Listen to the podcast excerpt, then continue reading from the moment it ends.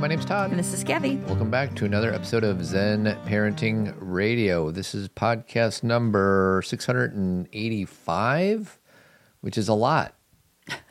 Isn't it, sweetie? It is. 685. Uh, why listen to Zen Parenting Radio? Because you'll feel outstanding. And always remember our motto, which is the best predictor of a child's well being, is a parent's self understanding. We're recording this on Monday, November 21st, three or four days before Thanksgiving. Yeah. Gobble, gobble. Yes. Um, Thanksgiving. What, where does Thanksgiving rank in your holidays, sweetie? Trying to get my microphone straight here. Um, I really like Thanksgiving. I I feel like the as I say every year that there's just this big like hill from Halloween through to January 1st where I'm just we're going down the hill so fast that it all kind of blends. Um, there's ways that we can break it up, you know, like we don't do our uh, holiday or our Christmas decorations until we get home from Thanksgiving because we go to Seattle for Thanksgiving. So that's kind of how we separate. And obviously, the fact that we're traveling for Thanksgiving, that's a separation, but it sure is a, a big jumble of holiday. It is. And what are a few of our holiday uh, Thanksgiving traditions? Go, going to Seattle, One. we play uh, Turkey Bowl. yes, we do. Um, we, you know, for like an hour. Sweetie, don't minimize it. It I gets- start. I've Gets wanted very to do, built up. I've wanted to do this forever, and now that our kids and my nieces are old enough to play football, Uh-huh. um, I was really jacked up to do it last year, and it went even better than I thought it would. But what about when they get texts? when they get texts during Texts. during the game, Yeah. Remember, they all had like Oh phone God. calls and texts. Don't get me started. I got to make a rule: no phones during the oh, game. good luck. Yeah, thanks. Um, and then we watch planes, trains, and automobiles. Oh yeah, we watch plane, planes, trains, and automobiles. We go to Maggiano's. We go shopping in Bellevue. nice outdoor Um, hikes. We do hikes. We do. Um, I try and like have time in the morning, go have coffee and be outside. I really love Seattle. I, I do love too. seeing our family. Even So- though November is not the friendliest time to be in Seattle. I know, but I don't care. Like, you know, when people are like, oh, you don't want to be there then, it's like, I'm still seeing the mountains. I'm still seeing the water. I'm still enjoying the, we're there in the summer too. So we know what Seattle, I, I probably spent more time in Seattle in the summer over my course of my lifetime. So I know what it can be. But I don't, I mean, November's not supposed to be, Yeah, it almost would be weird if it was Yeah. anything other than 49 and rainy. yeah, it's Thanksgiving, Um, everybody. a couple quick takes before we get started. Sweetie, the Marlins are a baseball team down in Florida. I know of them. They made a historic, is it a historic or an historic? A historic. A historic hire this week promoting Caroline O'Connor. Wait, a, so, hold on that. Uh oh. um, a historic um, a I, it's it's all about the vowel like if you're going if you're putting It a should be of, A because uh, historic is a cons- correct consonant. right and i just had to do that in my mind But I feel like I've sometimes seen and historic in book And it's, historic. it's an historic event. it's it's a, an historic Zen parenting people, come back and tell us whether or not that it's like that. it's a absolute it's an absolute oh my god i, I can't even see it now i'm a writer and i can't see it so you're messing up you're messing with my mind Uh, That's what I do. i blame you uh, promoting Carolyn Caroline O'Connor from COO to President of Baseball Operations. Why does this matter? Because Kim, her last name is NG. I don't know how to pronounce NG as a last name. Any ideas? uh not right now She's already in place as GM. The Marlins become the first Big Four sports team to ever have women operating the entirety of the team's day-to-day business. wow Isn't that great? that is great Yeah. The Major League Baseball receives a C plus grade for gender hiring in in the Institute for Diversity and Ethics in Sports' most recent report. The NBA and NFL earned a B plus and B respectively. So obviously this helps the MLBs. I didn't even know they were measuring gender hiring in the Institute of Diversity for the Big Four sports. So that's great. Wow. Yeah. That's wonderful. So now I'm a, all of a sudden I'm a fan of the Marlins because there's two women that are running that team. Now you're going to be watching. Yes.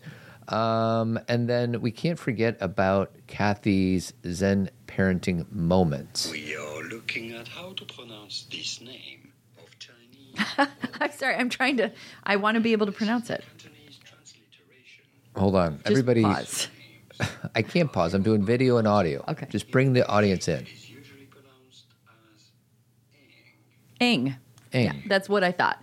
I'm sorry, I was doing the oh. pronunciation, and I'm saying that because there's an author with that last name, and I've heard people pronounce it a lot. I so, thought you were Eng. still on the historic thing. I thought you were like googling the. No, I'm. I'm way behind. I'm trying. I don't like it when we say people's names and we don't know how to pronounce it. I like to make sure everybody names are important. I agree, and that's why I didn't like make something up. yeah, you did well. Right. Thank you for that. But that's why I was backpedaling. So. Cathy does these Zen parenting moments Uh-huh. every Friday. The last one was called Life Waves, and I'm going to read the quote that you started it with, and it's from Anne Morrow Lindbergh. And she's a famous person, isn't she, sweetie? She wrote "Gift from the Sea." Yeah, one She's of your favorite author. books of all time. Yeah, and she we've talked about her on the show a lot because that's my favorite book. And she was married to Charles Lindbergh, but she was actually just as accomplished as he was. She was also a pilot. She was a mother of six, five, six, um, and she was a writer. And she was just as amazing as he was. Even though we don't know much about her, D- Thank goodness she has this beautiful book and, and other books, and her um, family has kind of kept updating them Yeah. so they can be. Can, I- I think they continue to be relevant even without the update. But anyway, is she still alive or no? no, no, Okay. We have so little faith in the ebb and flow of life, of love, of relationships. We leap at the flow of time and resist in terror its ebb. Mm-hmm. We are afraid it will never return. We insist on permanency, on duration, on continuity, when the only continuity possible in life, as in love, is in growth, in fluidity, in freedom. Sounded like you're trying to figure that out as you were I'm, reading I it. totally have no idea what she's talking about. what does that mean? Like, there's a lot of commas. you're like a lot of you're reading it and it's like really Some- monotone. uh, semicolons. She's trying to say Yeah, she- we're afraid of the ebb and flow of life, but there and we but the only continuity is the uncertainty in the ebb and flow of life. That's what she should have said. Other than all that, you know, sometimes when people write and they get all cute, like Shakespeare, like quit He- being what- cute. Shakespeare, Just Bill, tell, just tell me what's going on, come on, Bill. come on, lay it down. He, they're trying to listen. Words are art. Truth. And if you can find a way to say something that is it's funny because with writing there's a bunch of different ways you can go but i feel like people go from one extreme to the other either they write something s- significantly eloquent and that's almost like poetry where you're like wow the use of those words and the way they blended together. And it, and when you're a writer you try to get a rhythm in your writing like where things kind of flow together and fit together and it's beautiful. Or people learn how to be really succinct Yeah. and uh, like sum up something. But most books are written in a much more a lot more words than you often need Sure. or you know why else would you have 250 pages That's one of the things that I do remember from my English classes in high school, Uh-huh. which is less words, less words, less words. which is a funny thing to say because then we have a term paper and they're like 10 pages 20 pages and it's like well wait a second I know. um, i my college students i tell them that their final paper is around seven pages and sometimes it's i read one and it's five and i'm like well they did all the things Mm-hmm. like i don't want to be like it ha- i mean if my college students are listening still still try for seven um, but Just double, two and a half space it. but no that they can't do that Put in a bunch of charts and graphs.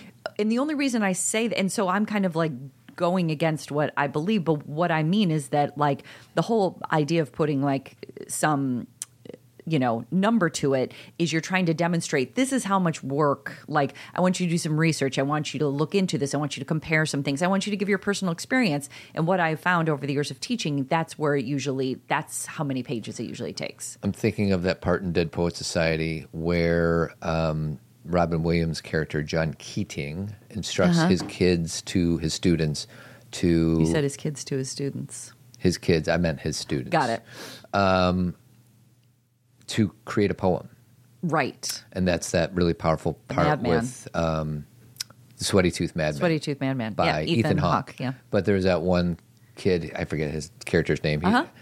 And his poem is The Cat Sat, on, the, mat. And then he like throws a piece of paper away and it's and, funny. And Keating is kind of like, you know, this, you didn't put any work into this. I mean, I'm paraphrasing, but sometimes a short soliloquy can be really beautiful. That's exactly what he says. And then he says, just don't make it boring. Just don't make it boring, right? And the cat sat on the mat is a little on the boring side. yeah, and he's being a smart aleck. Yes, you know that is. that student's like, I don't do this. Exactly. One of those guys. Um, okay. So one of our uh, Zen parenting listeners Uh huh. uh, wrote to us and asked us to consider talking about uh, a part of a book that both you and I adore called The Untethered Soul by Michael Singer.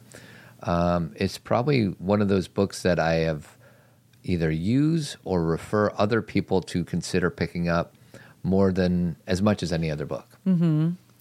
But the listener was speaking specifically about, I don't even know what chapter it was, but it was called I think it's like eight. Your Inner Thorns. Is that what they called it? Yeah, it's about the removal of the thorns. The removal of the thorns. Mm-hmm. And you and I have kind of used that term as a result of reading that book. yes. And I needed to revisit it because I haven't read that book in four or five years. Mm-hmm. So I listened to it driving the other day, and you just listened to a little bit on your Peloton. Yeah. I was just re listening to that chapter. So I wrote some notes down, and Okay. Cathy, you're gonna have to help me kind of help help me convey the information in the yeah, way. so we should probably identify what the inner thorn is first. So uh, the metaphor that he uses is let's pretend you have a thorn Uh-huh. in your skin. Uh-huh. And when that happens and it's t- directly touches a nerve. Mm-hmm. So it's a really highly sensitive thorn, like literally a thorn in your side or in your arm or in your belly or whatever. And when the thorn is touched, it's extremely painful. Mm-hmm. And he says we have two choices uh, practically speaking, of what to do about it. We could either just make sure nothing touches that thorn, or we could remove it. So, obviously, this metaphor is not about a physical thorn in your side, because what would we usually do if that were to happen? We'd remove it. We'd remove it. And from a spiritual, from a personal growth standpoint, Psychic awareness. psychic awareness mm-hmm. standpoint, what he contends, and I agree with, is that most of the time, instead of us removing the thorn, which we'll talk probably about in the second half of this podcast, instead of removing it and being free from it, mm-hmm. we construct our life in a way that is Avoidant. so we don't touch the thorn. Correct.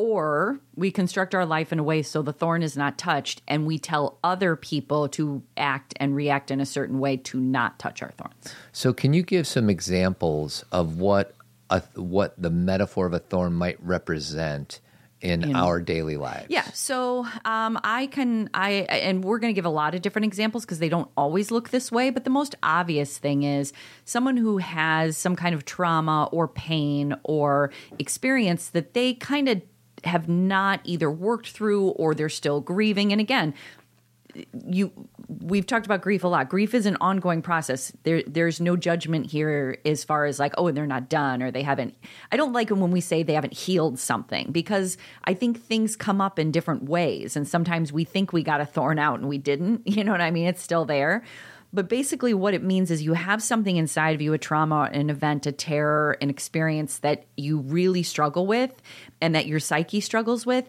And so when people maybe comment on something that like is around that issue like um, say you really really really struggle with your mother and that is like a big pain for you. Like there's a lot of trauma there.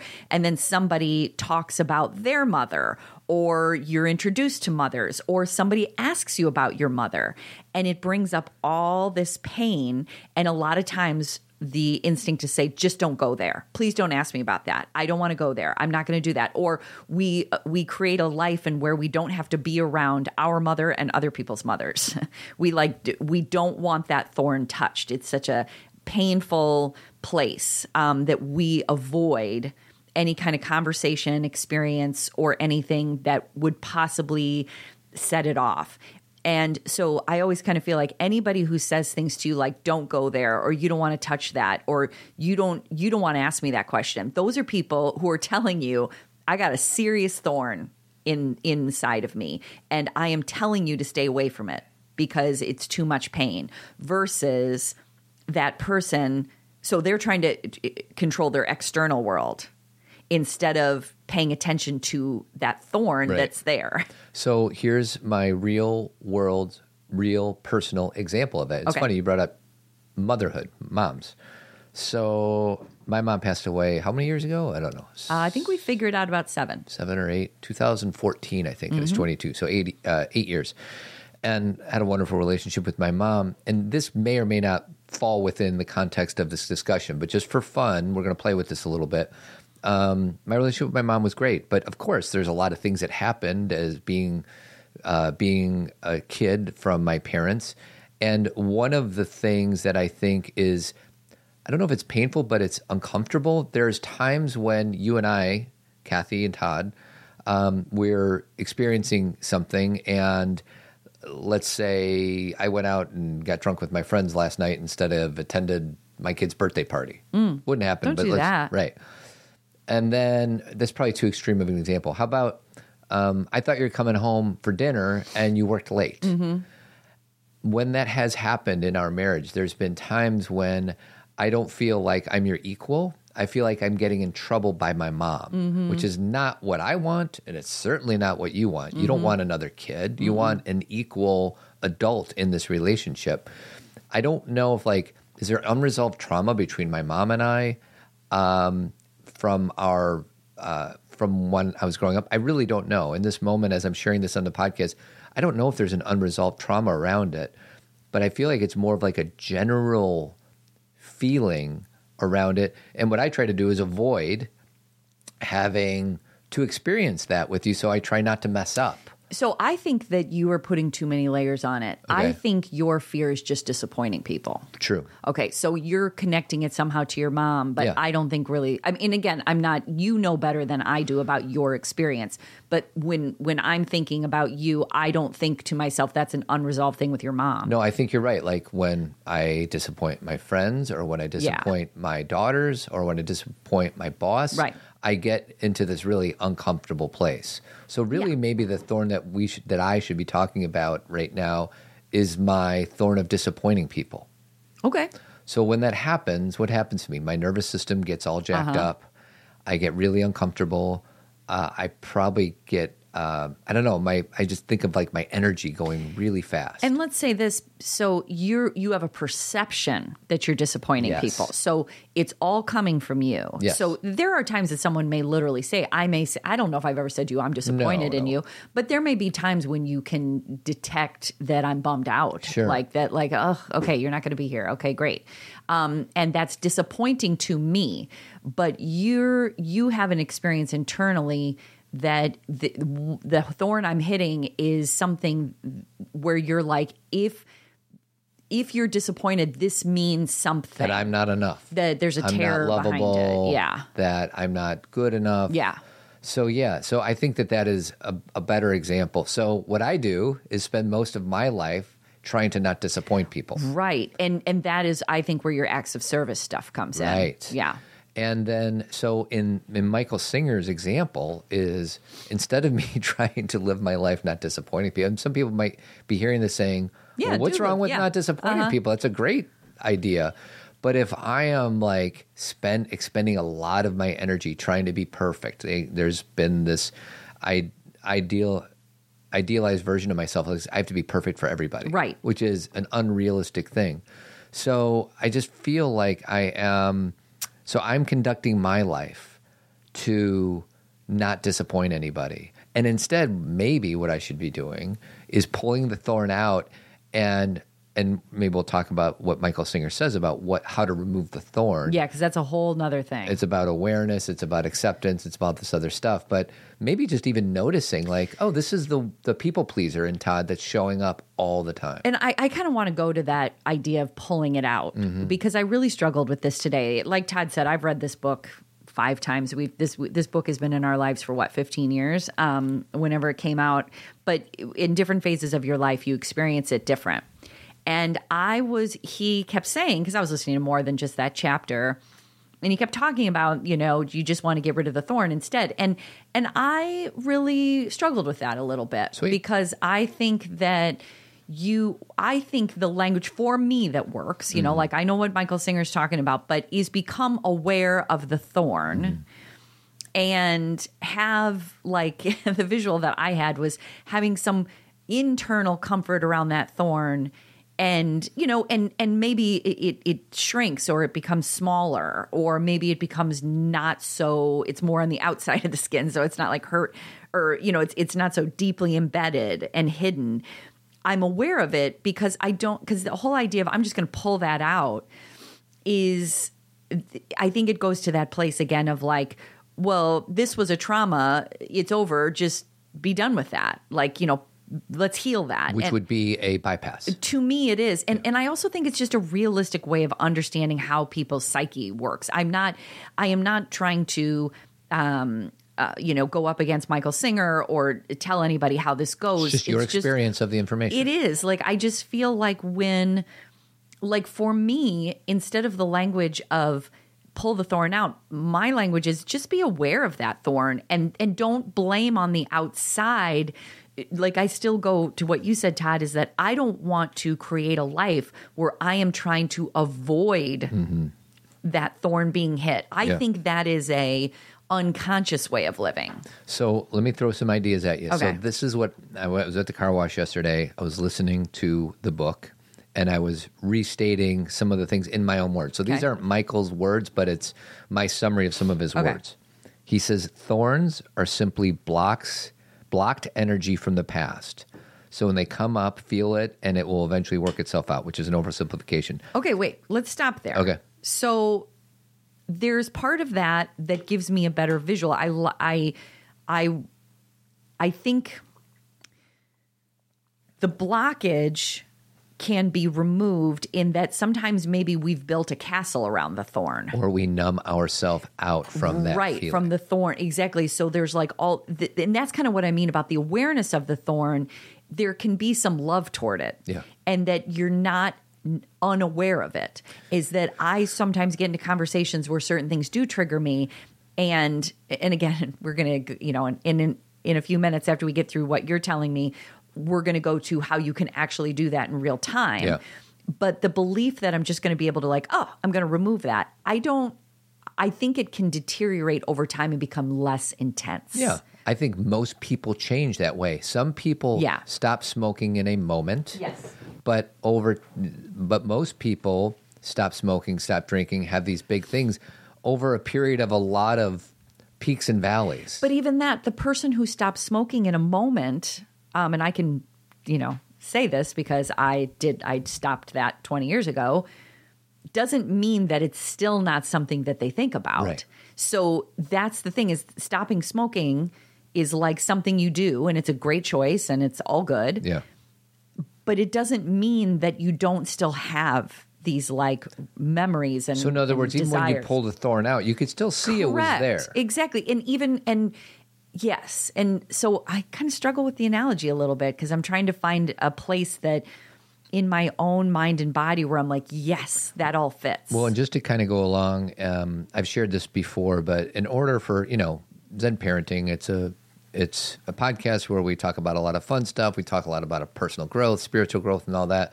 And one of my teachers taught me that the the key to personal development, the key to evolving as a human being, is you can throw everything else out away. It's about awareness, which is what mm-hmm. we're talking about. Like Yeah. the oh, this is a thorn. Yeah. Oh, I, I Todd doesn't like disappointing people. That's the awareness. Yes.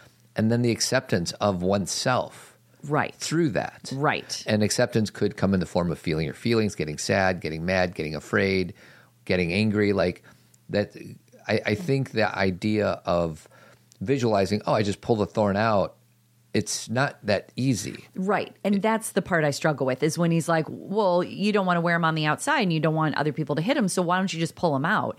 And in theory, that sounds really good. And it's the beginning of an awareness. Right.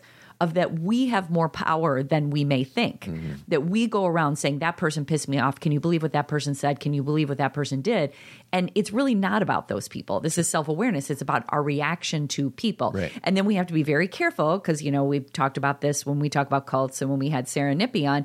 You also don't want to go so extreme where you do the at cause thing where anything you feel is your fault. Sure. So that's like a where you kind of go off the edge where Mm-hmm. other people can affect you. And that's a real thing. That's called being in connection with other human beings. That's called being a human being. But we also can make choices about when we are affected, which is a real thing. Somebody flips us off, I'm going to have a response to that. Yeah. But then what do we do? So, Right? um, so I, I go on with my summary of his of notes. From Okay. he says stored energy from the past Uh-huh. releases in the heart and generates thoughts. And then he also goes on to say that most people numb out with food addiction. Yes. So like that is one of the ways that we don't deal with it. Like instead of um, Paying attention. paying it, noticing, and and having the awareness and having an acceptance, instead I'm going to go shopping, or instead I'm going to go use porn or booze, Or blame somebody else. or blame somebody else. Bless you, sweetie. Oh. Sounds Bless like, me. Sounds like a cough. No, it was a it's sneeze. sneeze. Um, so the numbing part is something I talk to um, a lot of the guys that I coach and in Men Living. Like we are, I forget about we. I am an expert at numbing.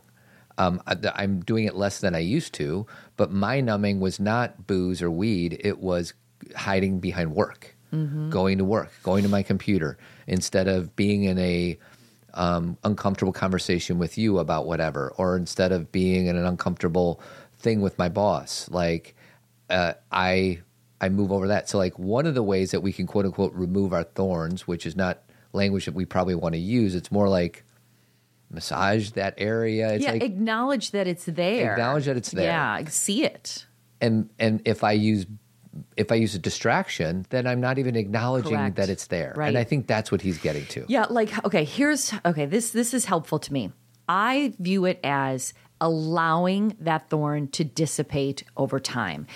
If the thorn is unacknowledged and we're avoiding it. And everybody else is to blame for all the things we feel. And we think that anybody who brings up an issue or does something to us or doesn't do something is to blame. And we're just such a touchy you know highly um, reactive person.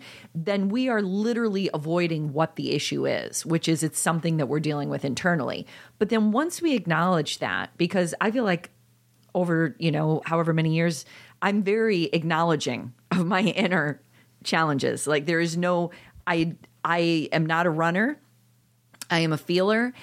And with the attention paid it doesn't always go away immediately. What it does is i become aware of it. I understand it. I learn to um to you know have tools to not do more harm to myself, to not self sabotage, to be more forgiving of myself, to be more forgiving of past experiences, to dissipate that thorn over time. So it's not so uh, inflamed. And so, but I can't sit here and say I've just pulled it out because maybe some things, but the really, th- the hanger oner things that I think people know what I'm talking about, where it's like these challenges that constantly keep coming back that in the form of anxiety or depression or thoughts or fears, you know, I would love to be able to just be like, yank. Yeah. But it's not that easy. And I feel like I love Michael Singer and I I have I don't want to criticize him or other teachers that we love, but for me it would I would be able to relate to their message easier if they didn't make it sound so damn simple. I know. You know what I mean? I, I know. And that's the piece is where he is now, it may feel That- like that's his experience. For example, I'll tell you one thing that's simple to me. I don't understand how people don't see thorns. Mm-hmm. And someone else may say, Cathy, don't make that sound so simple. Mm-hmm. That is a that's a whole process of recognizing what is my history, what is my trauma. There's a lot of talk about blockages, blockages like even things like disassociation where our brain has not allowed us to look at them because our brain's not sure that we can handle it or tolerate it. So I can I feel like where I am is I'm like how does someone not see this as their issue? So I think that there might be some people listening that might be like, I like what you guys are saying, but I'm not sure what my thorns are. So I have three words that I just wrote down. The best, not the best, three different ways to find out where your thorns thorns might be located. Okay. Is where in your life are you stuck? Mm-hmm. You know, like you keep trying, whether it be connecting with your partner or with your career Mm-hmm. or anxiety, like where do you feel stuck?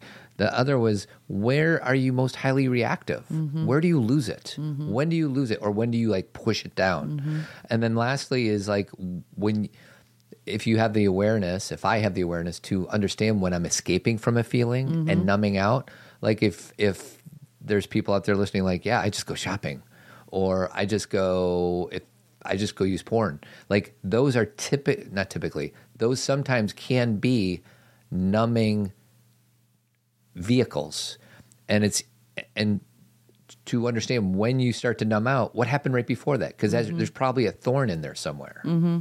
You with me? Yeah, I totally understand. I think that um, for me, the thing that. Okay, Todd, we could have totally used this when the kids were younger. It would have been a way to entertain them in the car or maybe wind them down before bed. It's this streaming service called Pinna. Pinna is an audio streaming service just for kids that includes tons of podcasts, audiobooks, and more for ages 3 to 12. They offer some well-known stories and so many original podcasts and audiobooks which kids are really enjoying. Plus, Pinna is a game changer for daily card trips to and from school and for weekend getaways. Not only will parents love listening, but the kids will beg to turn on Pinna the second they step in the car. It's a routine they can look forward to and makes car rides more enjoyable for the whole family. Pinna is offering our listeners 1 year of Pinna for 50% off.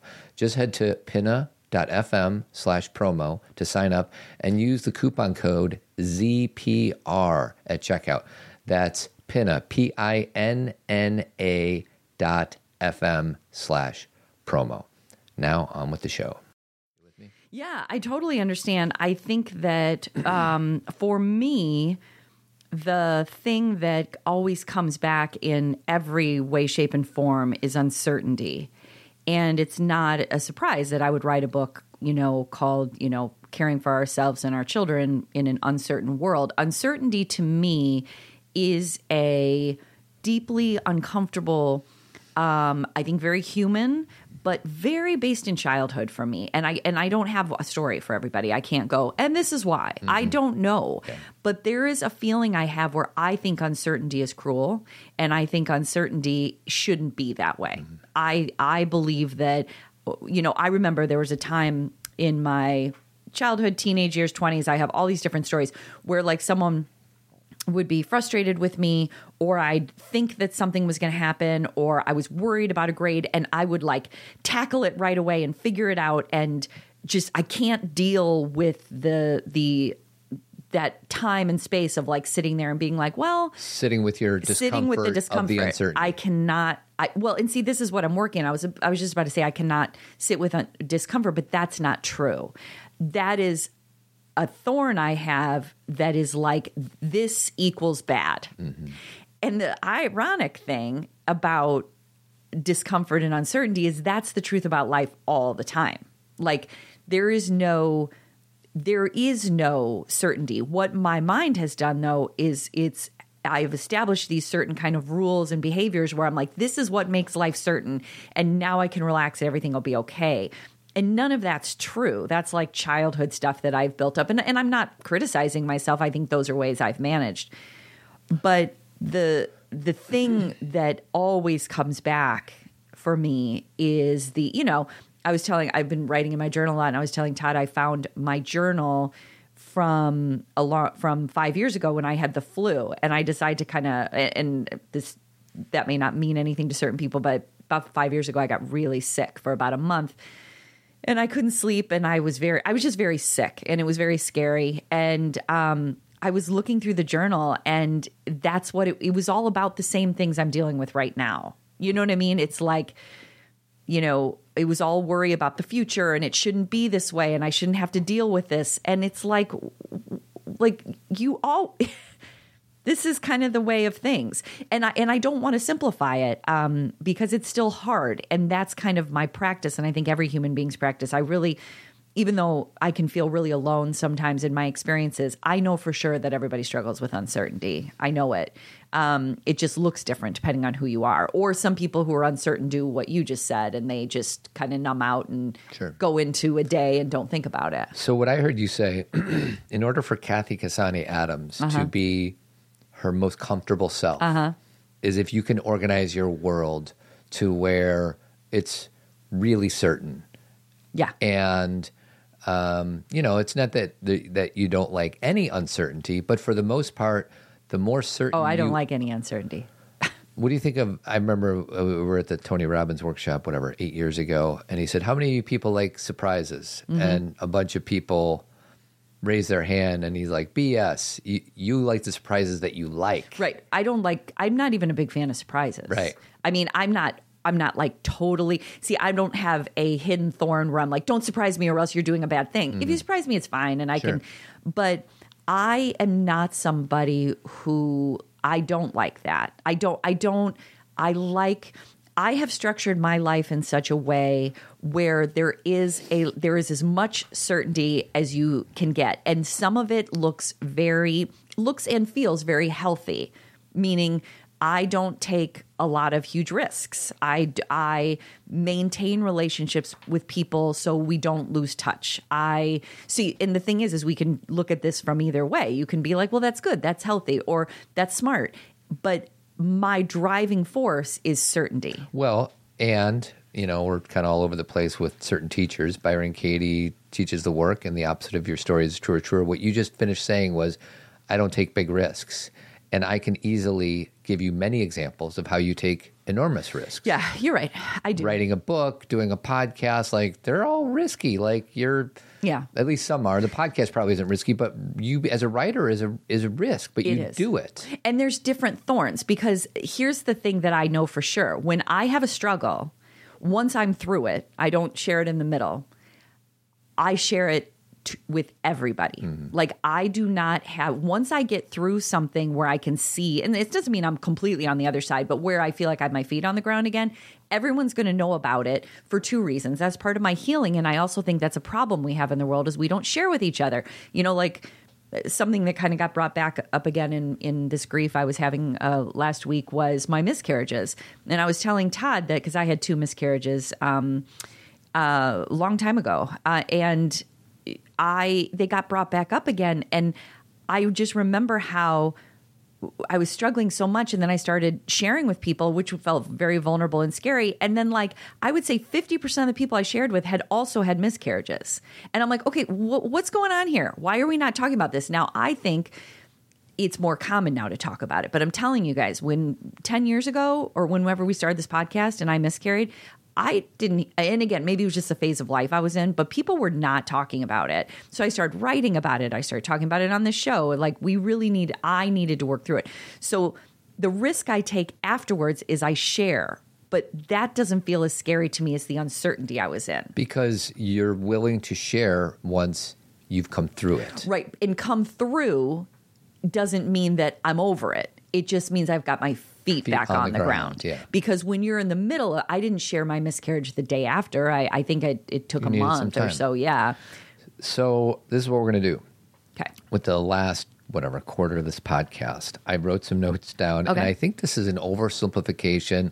I love Michael Singer once again, but sometimes I'm like, dude, you're you're making it too simple for me to connect with your message. Yeah. But let's just play here. Okay. So first of all, he he wants to talk uh, about subject object. Right. Like so for me, the one who is afraid of disappointing people is different than who I am at my core. Yeah. Who I am at my essence, my and that's his center. big question is we don't have to this is a whole nother chapter but who are you Yeah. that question you know todd is not it's not about him being todd adams or a male or a coach or a husband or a dad those are aspects of what he's chosen in life his personality but who is he and who I am is love, you know, energy, and we have we all have all these different versions of ourselves. Like, Mm-hmm. I'm a dad, I'm a partner, I'm a son, I'm an uncle, I'm one who fears disappointing people. Like, there's and those are roles yeah. th- So, Yeah. that- so he he thinks that it's important to disidentify with Yeah. that. Like, who we are is this energy, and these roles are less important than Mm-hmm. Yeah. we give them credit for. Yeah. So he says the one who notices Mm-hmm. is already free.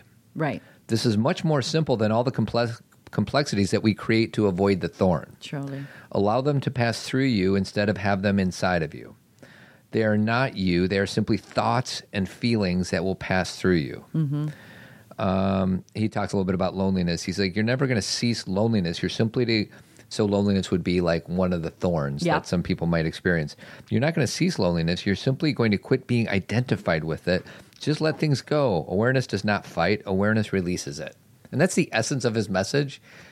And I'm just like, man, I thought, I wish it was that easy. And some people might be listening and saying, it is that easy, Todd. Well, it comes in waves. I think it's just like life, and and honestly, loneliness is one of my thorns Mm. too. Uh, with Todd and I were just doing. He was just helping me with something a few days ago where we kind of helped identify that a lot of my fear is based in um, loneliness, and and I've always known that. That's a big part of my childhood. It's um and something that can be hard for people to understand or identify, especially if you're around other people. The loneliness is internal. You know, it's not about the literal. I'm surrounded by people. It's just kind of a part of. Um, what would you call it? A part of my persona, part of what I'm avoiding. When I think to add to it, we we interviewed the only lonely one. So it's like when you're experiencing challenges, Yeah. there's times when our ego is like, I'm the only one going through anything that is challenging, Yeah. and I'm and lonely. I see be- mine as biggest. exactly. So, anyways, I just wanted to like enhance that part that we were kind of working through last week. yeah, and she's just such a such a sad part of me. Mm-hmm. She's so sad and she's so scared. Um, and And what Michael says is just notice Right. that, and I'm just like, yes. So here's uh, here's something I just came up with this morning because I've been working.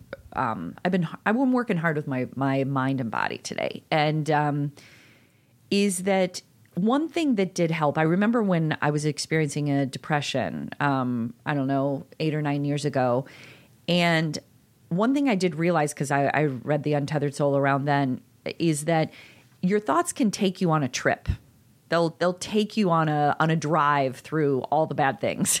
if you allow the if you allow your thoughts to take over, um, it will take you on a nice little trip through every negative thing that could occur. Um, your brain loves to do that because that's what it is. It's a processing machine. It's telling you, here's all the things you've seen, here's all the possible outcomes, here's all the thing. And and some of the things I play with with this is if I go to bed after watching Parks and Rec or reading a book and I go to bed, I'm not afraid. If I go to bed after watching a scary movie or somebody, you know, being preyed upon in their home, I'm afraid to go to bed. Yeah. And nothing changed. It's just what I watched and listened to. That's what the brain does. It tells you different information. So what I know for sure is when I was dealing with a depression, I started practicing what Michael Singer said and not going on the ride with my thoughts. Mm. I could not stop the thoughts, meaning they still showed up, but they'd be like, Do you want to get in the car? And I'd be like, I'm just not going to get in the car this time. Now, I always had a fear of that because that can feel like repression or denial. I would be like in that space of now, am I denying what I'm feeling? Yes, Shouldn't I go on the ride with these thoughts? that's the key. right and and but i it, the unfortunate part of this is you have to go on the ride with your thoughts enough to recognize it's not helping. So a lot of times the spiritual bypassing would be well i'm just not going to think about that. There's no i'm not saying you have to go on the negative ride. It's just once you've done that enough you realize that's not helping you. That is only taking you down uh, you know and you have to then have an awareness. You can call it a thorn. You can call it the car that pulls up and wants to take you on the bad ride and you have to have an awareness of i'm not going to get in that car right now i know where you're going to take me and brain i know you're trying to show me all these things and all these sites but i don't want to go on that ride right now that's not helping me and i what i came up with and i have it on my phone is this nice chair that I'm going to sit in instead. Hmm. And it's a really there I have two pictures of it. It's this chair that's really comfy and it has all this stuff and there's even a glass of water next to it and all these it's really nice and everything smells good. You can just kind of tell. And i'm by myself. And then there's another picture i have that i just so happen to find because you know the universe rises to help you of a woman a brunette woman like me and a brunette little girl in the chair. Hmm. And i'm like sometimes i may just need to sit with myself as a kid in this chair. So i know the chair analogy may not feel like a connection for people. They may be like, I don't get it. But it's the choice I'm making instead of going on the ride in the car. I'm going to sit in this chair instead. And I feel like this is good for all of us, even the scared parts. Like, I'm going to sit in the chair with maybe by myself or because it's cozy, or I might sit with myself as a kid and be like, let's stay here because we know where that car goes. And it's kind of like going to a haunted house. Mm-hmm. Like, we've seen that before. And what you're explaining is, uh, with more words than what I just read from Michael's book, is a disidentification. Yeah. You're trying, I think it's healthy to separate out these parts of ourselves. Yeah. And like, even like our essence, our love, our energy center, like, even that's a hard one for me to get my arms around. But Yeah. who are, and Michael Singer dives deep into all this, like, who were we before we were conceived by our parents? Like, Right. if you believe that there is an energy that needed to come through and Mm-hmm. it came through your parents. And who are we after we pass away? Right. like sometimes it's hard to get my arms around that feeling but i do believe it to be true. I think that we all are energy beings. Um, and sometimes like it's easier accessible to i was just coaching a guy this morning and where i was asking him to accept himself for being scared about being in a relationship with his wife. And i'm like can you he's like i can't do it. Like i don't i don't know how to accept myself. And i invited him to like think of you as a little boy really trying to who's trying his best to be the best man that he can be for his partner.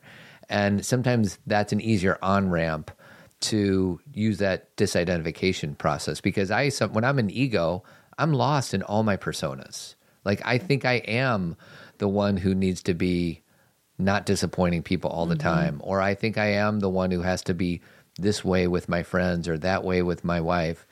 So it's just um it's just an exercise of having the awareness like i'm not any of these things Well, let me the way I see that like with your with your client and and I can relate this to myself too is there's a difference between when you ask someone like, you know, forgive yourself or what did you say to him? Uh give Accept yourself, yourself. accept yourself. He's trying to do that in his mind. Right.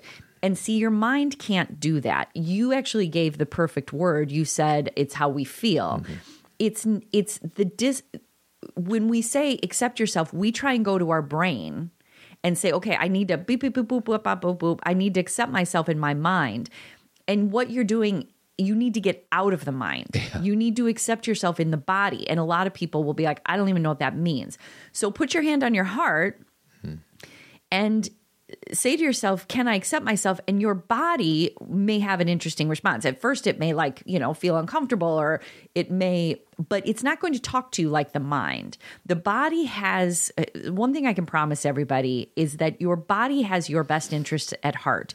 Your body is, it wants you to survive in every way. So your body, so if you hear something like you suck, that's your mind. Mm-hmm. you're still in your mind. And you might hear your body saying you're fine and then your mind is like, "No, you suck." But you can differentiate between the two.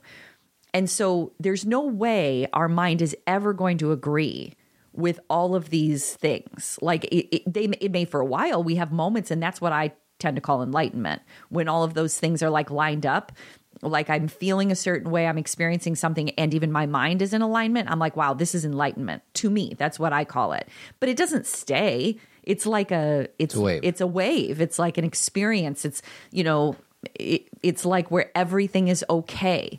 And what you realize is the whole concept of everything is okay is not an external experience. So what's interesting about what you shared is that I agree with you. Like most of our evolution, most of our personal growth work happens through the body. Correct. The confusing part though is sometimes feeling those feelings is super uncomfortable. Correct. So like it's not like this warm, fuzzy feeling all the time. It might be, but it also might be you need to get some sadness, some fear, some anger out, and it really is painful. But it doesn't mean it's bad. When I pay attention, when I tap into something in my heart, my usual thing, if I'm really tapped in, is I usually cry. And and not everyone that's not right or wrong. That's just kind of how I experience it. And I think that could be anger, frustration, sadness, fear. It it just comes out in tears. And that's how I know that I've tapped into something that is um, sometimes it's even joy, you know, sometimes it's even happiness. Um, but yeah, I think the thing, oh, it's just so it's so complex because that's the hardest part for me too. Is what I realize when I have to work on something eh, that I'm having ex- experiences and feelings and uncertainty and fear and all that is I'm like, oh, I got to feel all this shit. Like I I do not look forward to it. I do not but I also know it's the only way. It's that's That's the hardest yeah. part is like I know that the discomfort I feel is and the sadness and when it comes up it's hard but it's the only way through and and then and there could be when we don't have to do it all the time it's just I know like right You now don't have to. Sometimes go Yeah. numb out. Go numb Yeah, out. The you don't have to problem. do it all the time. problem is what happens. Sometimes is that's all we do. Like, oh, uncomfortable. I'm going to go over here. And like I said, sometimes it's with like really toxic things like drugs and alcohol. And other times it's about pseudo productive stuff, like me going to my laptop, my email, or somebody going for a run to escape a feeling. I know. Like it's so, or some guys are addicted. Some guys and girls are addicted to working out. I know. Like I don't, I don't like what I'm feeling. I got to go work out. And then the working out has legs where they're like, I'm working out so I can look a certain way because if I look a certain way, all my problems will go away. When really it has yeah. nothing to do with that. So the the other the other part of this that is difficult is I kind of experience life as I'm trying to come up with something different than a marathon because that can, for me, not being a runner, sometimes I'm like, ugh. an ultra marathon. No, it's a it's a long game. And It's a journey? It's a journey. It's like a like I'm, you know, you know what? I just got it. I got a visual. It's like a hike through the woods, you know? And sometimes everything's cleared out. And the hike is pretty smooth. And what can happen during that smooth time? and this is very personal to me because this is what I experience is I will kind of go back on autopilot Yep. because everything's pretty smooth and so I start to use old judgments and I start to use old ways of being and I start to judge other people and I start to be like, oh, everything's great. Nothing could go wrong. I, I go on autopilot and it's like I get to set down all my equipment and kind of just hike with nothing on my back. You know, I'm just kind of, and then something happens or uncertainty comes or fear comes or some, you know, something scary. And I'm like, oh, yeah, I got to like go back through the trees and I got to put the backpack back on. And it's a lot of work. And I really prefer the you know the time when everything when i can just be on autopilot because the thing is is is consciousness is not autopilot No, it's dis- it's it's discomfort. It's challenging. Yeah. it's sometimes not. it's easy. hyper aware Yeah, and hyper awareness is and I, maybe we don't even need to put hyper awareness is like right now like you are you are feeling what's happening you are experiencing it you are and it's not always easy so we prefer an autopilot response like the you know where we don't have to to to trek so hard like it, it doesn't the walk isn't so difficult. Well, and it makes sense. We're hardwired to avoid discomfort. Mm-hmm. The weird thing is, most change comes from experiencing discomfort. And we are hardwired to avoid discomfort, and simultaneously, as the Buddha says, life is suffering. So those two things don't make sense. And when I talk about life is suffering, Todd and I did a whole show on what that means. It doesn't mean life sucks. It means that life inherently has difficulties because you can't, it, that's just the way it is. Like it's not a thing like I'm going to have a life with no difficulty. There's no way to do that. So you have to accept that part of life is suffering, yet we're hardwired to not want to feel discomfort. So something's got to give. Right. So we have to learn how to manage discomfort. And that's what I mean about the big hike. Um, is that we have to learn how to wear our backpack a certain way. We have to learn how to stay aware of snakes on the ground. We have to learn how to look around and then appreciate the autopilot times when we're walking and everything's kind of smooth and we can see a waterfall. And it's like, I'm going to have gratitude for this because I know this isn't always and and but not then believe that's what life waves was about that's Yeah. what i wrote about in my but not believe that that's the way it always is It's okay to want it always to be easy because that's normal. Right. But the understanding that it's not And- always easy. and if you believe life should always be easy then you're causing your own suffering Right. because then you are saying it shouldn't be this way and the minute it is, you're like, wait a second. wait a second why me and then that's where my persona of the only lonely one where i'm like it's hard for me it's hard for there's like this belief where i'm not looking at the big life picture and it's a lot easier to understand the process and realize my place in it versus thinking it's a personal problem to cathy. Yeah. like i'm like oh this is just part of the whole thing. And then my you know what i know for sure is that there is a you know hiking through new terrain opens up new things for your life. Sharing your experience opens up new connections. Like that's the only way you know and i can say you know i'm in the middle of other things that i'm dealing with now but when i look back at all the things that scared me to death they all became something beautiful eventually even things that i you know it, but that's in the moment. That's hard to focus on. Um, one of the things as we close shop here, you just said, you know, you personalize the I do. Mm-hmm. stories, which I think we all do. And I, I just pulled up a poster on the four agreements by Don Miguel Ruiz. Uh-huh. And one of the agreements for, uh, I guess, a, a valuable life is to not take anything personally. Yeah. Like, just stop there. Yeah. Like, how are we as human beings going to do that? But I think he's right. Well, and these, and again, this is where we get back into paradoxes. You have to understand that you are completely not alone in the world, and yet you are all alone. You have to understand to not take things personally, and also understand that everything is personal to you. Yeah. So, and people will say, well, which one? Both, both, both, both, all the time. Everything's paradoxical. Everything is on a continuum. These you, you don't get to negotiate those things. Sweetie, I'm gonna. I just googled it for the sake of the show, but it's a $19 poster on the four agreements, and I think I'm gonna buy it. Sure. 19 bucks. Don't take anything personally, and then there's a paragraph underneath it. The first one is be impeccable with your word, Mm-hmm. which I love, which is speaking with integrity. Third one is not to make assumptions, and the last one is always do your best. Sweetie, because it makes an ass Out out of of, you you, and and me. Real quick, uh, Team Zen, it's holiday time, which means our team is going to get some swag. So if there's any not, if there's any listeners out there that have not yet joined Team Zen, just know if you join in the next week or so, you'll be getting a pretty sweet holiday swag thing from Cathy and I. Some other things you get is we have the Zen Talk podcast, online community, online micro communities. We have uh, over 150 Zen Talks that you get access to right away, amongst many other things. Oh, you get videos of Smokey, our three legged rabbit. Come on, come on. That's enough. Um, zero pressure, 100% support. Hopefully, you decide to join us. Um, and our other partner is Avid Company. Uh, they do painting and remodeling throughout the Chicagoland area, oh, 630 956 1800. Cathy has an amazing book called Zen Parenting Caring for Ourselves and Our Children in an Unpredictable World. Unpredictable world. Um, I coach guys. I also am executive director of menliving.org.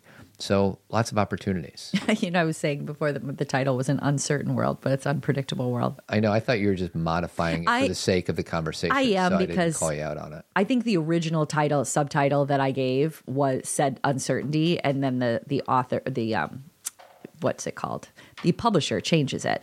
But uncertainty and unpredictability are very similar. They have a little different feel. But for those of you out there that are kind of having one of those like things are uncertain or i'm afraid or i'm anxious days you're not alone. Um you know me too man. Uh i i think that the practice is realizing you're just on a hike. And sometimes in the midst of those times um, it can be really challenging and you feel like you need a lot of sleep which you should get. And you you need a little extra support but you're also getting there's something beautiful in in the growth and in where you're going and it, it that's just the part we we're not sure of quite yet Sweetie, I've been mention- I've been meaning to mention this for the last 56 minutes. Yeah. How's that strand of hair doing? oh my god it's driving me crazy You you've adjusted it probably 85 times. Well, I parted my hair in the wrong place, and so like, and I got it cut, and it's like, and I like the cut, but I have it parted in the wrong place, so it's in my eyes, Not in my not uh, ears. not in my eyes. Um, so invitation, make sure you enjoy Thanksgiving for those of you who listen to us from the United States. Make sure you enjoy Thanksgiving. Make sure. Make sure. But and the way you make sure is by watching planes, trains, and automobiles. Yes. That's the way you do it. yes. Make sure. Keep track of everybody. Thanks for listening, everyone. If you have appreciated or enjoyed a decade of Zen Parenting Radio podcasts, please tell a friend or leave a five star review. We are always grateful for your support. If you want more Zen parenting, consider joining Team Zen, pre ordering Cathy's Zen parenting book, or subscribing to Zen Parenting Moment. You can find these opportunities and more at zenparentingradio.com. If you want to connect through social networking, you can follow us on Instagram, Facebook, and Twitter. Keep trucking, and we will talk to you again next week.